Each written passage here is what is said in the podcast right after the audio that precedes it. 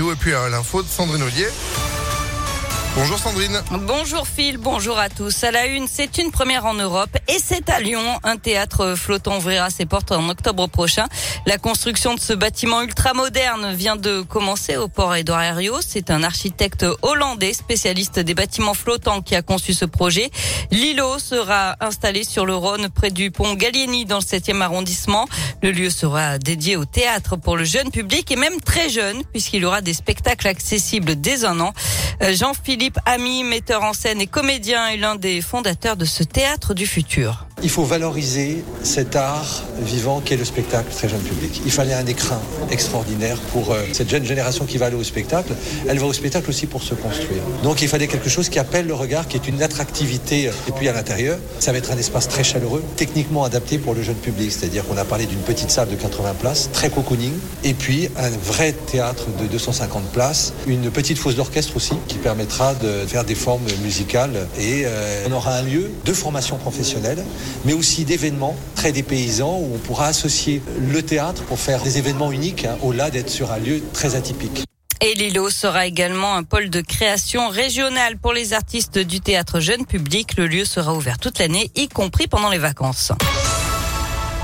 Un retour des sables du Sahara pour la deuxième fois oh en moins de quinze jours. Et oui, une pluie oh de poussière venue du désert africain est attendue en France en ce début de semaine, probablement demain ou mercredi. Dommage pour les automobilistes qui ont fait la queue dans les stations de lavage. Bah oui, mais ça coûte cher. Et oui. Et en attendant, on respire mal à Lyon. La qualité de l'air est mauvaise aujourd'hui. Épisode de pollution en particules fines. Paris et Lille ont mis en place la circulation différenciée. À Lyon, ce n'est pas encore le cas.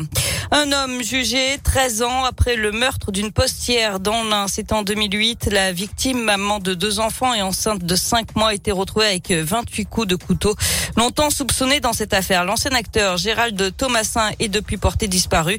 En deux mille dix-sept, l'A D N d'un autre suspect avait été retrouvé sur les lieux du crime. Il nie les faits, mais c'est lui qui comparaît devant la cour d'assises de l'Ain à partir d'aujourd'hui. Le verdict est attendu le quatre avril. L'ouverture aujourd'hui d'un centre d'accueil pour la protection temporaire des déplacés ukrainiens. Il se situe à Villeurbanne. Il va leur permettre d'avoir accès à toutes les démarches administratives, que ce soit pour l'autorisation provisoire de séjour, pour la santé, les aides sociales ou encore pour la scolarisation des enfants. quatre cents autorisations de séjour ont déjà été délivrées par la préfecture du Rhône. La fermeture du centre de vaccination de Confluence, fermeture définitive mercredi à dix-huit heures. Le centre avait ouvert le neuf février dernier.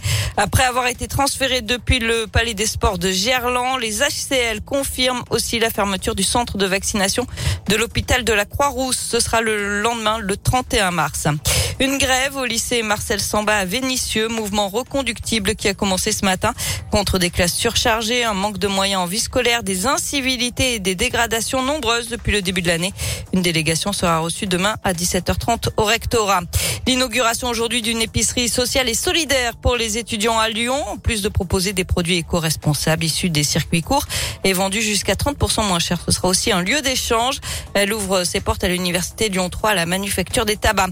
Enfin, dernier jour de la foire de Lyon. Aujourd'hui, journée dédiée à l'emploi et la solidarité avec un job dating organisé par Pôle Emploi avec des offres dans les secteurs qui recrutent, mais aussi une grande collecte de sang exceptionnelle. L'entrée est gratuite. Aujourd'hui, fermeture de cette cent deuxième édition à dix-huit heures. Voilà, profitez bien plus que jamais de ces dernières heures de, de foire qui nous aura tant manqué. Merci beaucoup Sandrine. Attendez, restez avec nous parce que c'est la météo.